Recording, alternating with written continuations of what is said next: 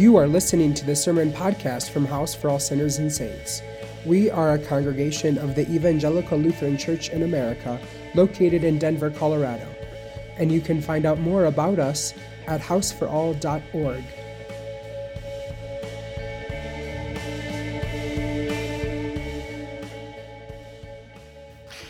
Grace, peace, and mercy are yours from the triune God. Amen. Since 2018, I have moved about 10 different times, and I did all this without being a part of the military. In some moves, I resided for a few months, and in others, a few years. No matter where I moved to, I have felt a great sense of guilt for abandoning my family. You see, on my mom's side, my grandpa is 100% Polish. My grandma, 100% Sicilian. They both grew up just blocks from each other in the historic Third Ward of Milwaukee, the place where all the immigrants lived.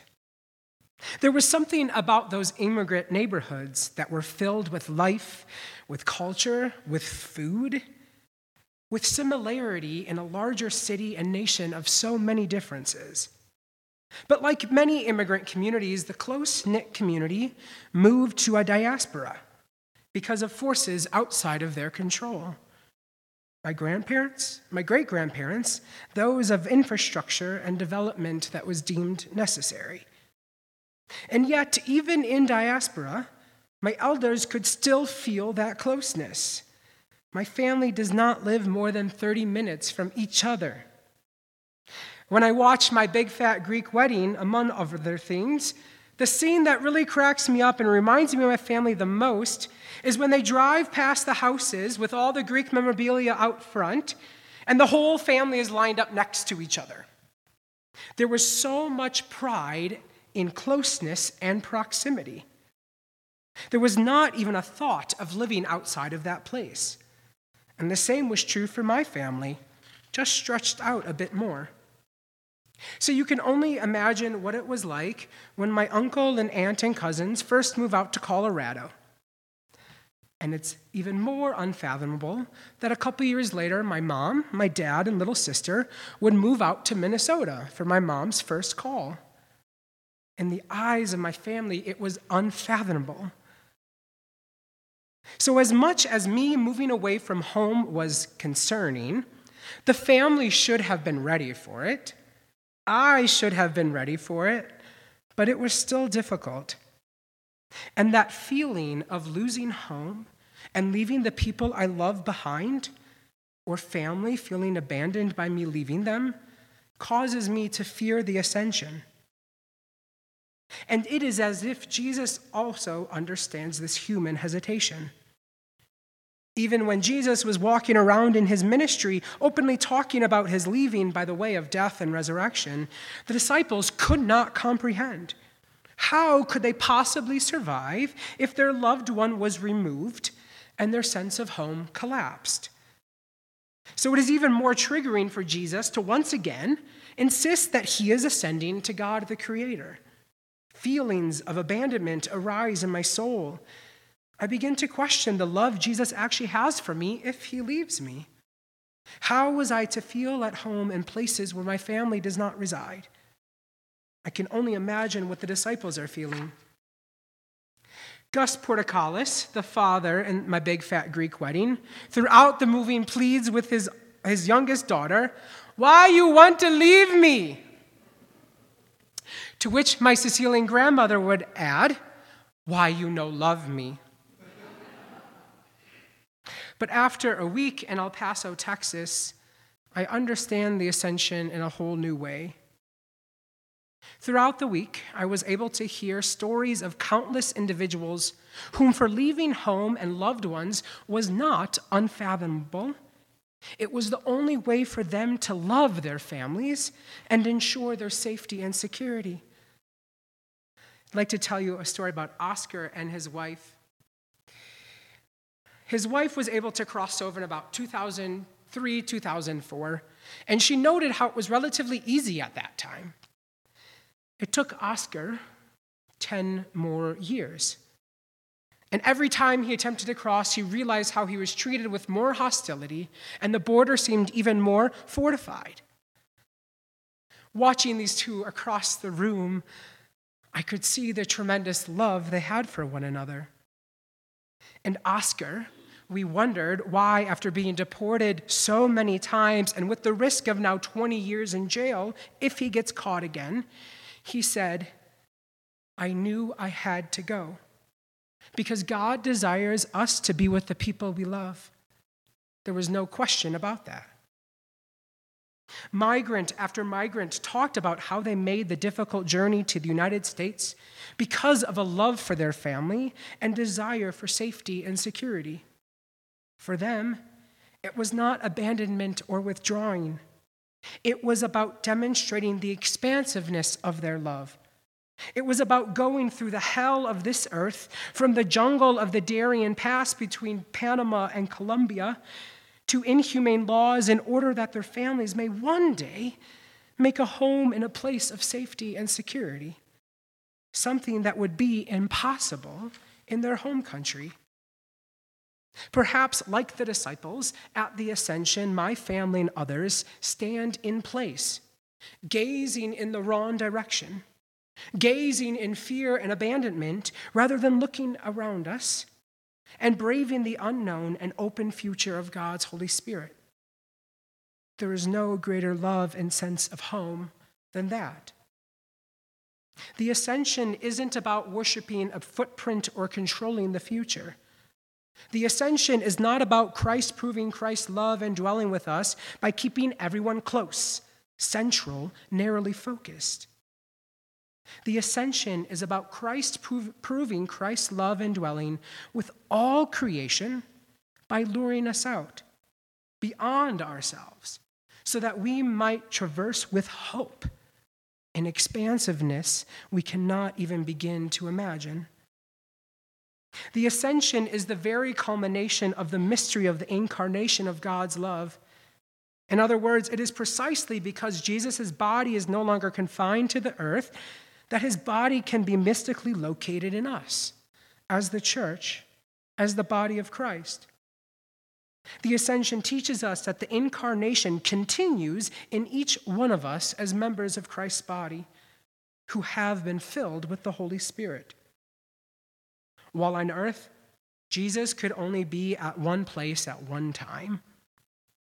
Now, Jesus is present everywhere, both in heaven, interceding for us, and in all of his followers throughout the world. Jesus ascends because he loves us and desires for us to experience the expansiveness of his love for all. Migrants, migrants venture to the unknown because they love their families and desire dwelling in the great expansiveness of God's love and freedom, even if it means leaving those they love and enduring perils unknown. In ascension, the incarnation continued in the migrants' very beings and in the beings of those they encountered in the great expanse.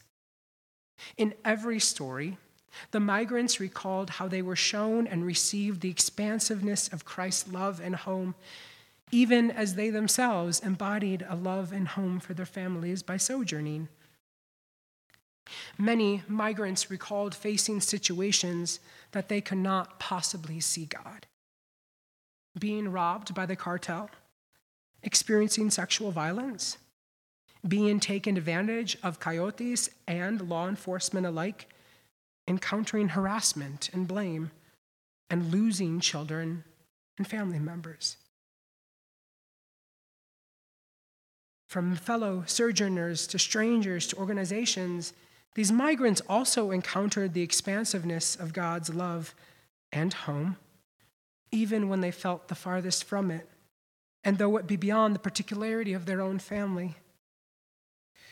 One evening, we were brought to a shelter to feed uh, about 500 migrants. I don't know much Spanish, but I could say this, day, this phrase ¿Necesitas comida? Do you need food? Very simple thing to say, but it changed their lives. This food never stops, and the people never stopped coming. When we were at Cristo Rey, which is an ELCA, part of our synod, a congregation that works with first generation migrants, we learned about that of this first generation migrant community when 2016, sorry, 14 arrived, of first generation migrants, they could think of nothing to do but open their church for safety and sanctuary. They were met with love and home in a place far from their home. There are two giant crosses in their sanctuary one with a crucifix for those who are Catholic, and one without a crucifix for those who are Protestant. Whenever the migrants would make out that cross, all they could do is run to it and thank God. For they have been delivered, for their families are safe, and they are now safe too.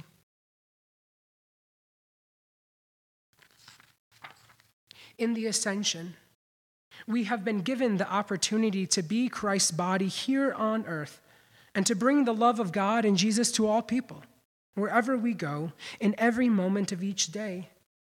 So that even through the darkest jungles and the longest walks, we might offer God's love and home with those who are sojourning, even as we sojourn. Because through the Holy Spirit, this expansiveness is for us and through us beyond man made borders, beyond the failings of our institutions, and broader than the measures of our mind. Oscar Romero was an archbishop of El Salvador during the military juntas. He was recently canonized as a saint. This was a priest that the church had thought they could put in power because he wouldn't say a thing about things going around him until his mentor got a little too political and was murdered by the military junta. With all of his power and authority, Romero woke up and his love began to expand. And his love expanded in such a way that it began to threaten the military juntas. He would often shout from the pulpit, You are our sons, you are our brothers, you are our children, stop fighting. And eventually, Romero's expansiveness led him to death. He was presiding at a Eucharistic table on Sunday Mass when, during holding up the bread, he was murdered by a drive by shooter, which was known and found to be the military junta.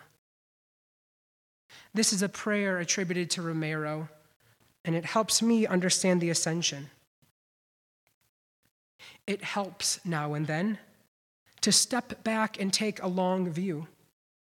The kingdom is not beyond our efforts, it is even beyond our vision. We accomplish in our lifetime only a fraction of the magnificent enterprise that is God's work nothing we do is complete, which is to say that the kingdom always lies beyond us. No statement says all that could be said. No prayer fully expresses faith. No confession brings perfection. No pastoral visit brings wholeness. No program accomplishes the church's mission. No set of goals and objectives includes everything. This is what we are about. We plant the seeds that one day will grow. We water seeds already planted, knowing that they hold future promise. We lay foundations that will need further development. We provide yeast that provides far beyond its capabilities. We cannot do everything, and there is a sense of liberation in realizing that. This enables us to do something and do it very well. It may be incomplete, but it is a beginning, a step along the way, an opportunity for the Lord's grace to enter and do the rest. We may never see the end results, but that is the difference between the master and the builder. The worker, the builder and the worker. We are workers and not master builders. Ministers, not messiahs. We are prophets of a future not our own. We may not ever get to Jesus' ultimate view from the sky looking down, but in faith and in time, we shall come to behold this expansiveness within our very beings, our families, in our communities. And the first step is to begin to truly look around us and dare to see Christ not as the one who is dead, but as the one who is truly living, incarnate in the peoples around us. In the ascension, God gives us the courage to look around us instead of just looking to the skies.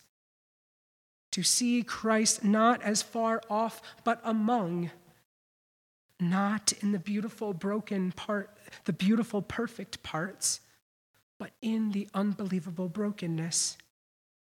The place where God is simply not supposed to exist. Christ in places that wake us up and break our hearts. Christ in the places and peoples whose gaze into our eyes reflects our sin and offers our sainthood. Christ in the places and people whose very gaze at us also allows us to see the beautiful and brokenness of this world and the freedom and commandment we have to offer that very expansiveness. Our spirits and love expanding a little wider with each breath, with each story we encounter, with each gaze of Christ in our midst. Not someday, but here and now. May it be so. Amen.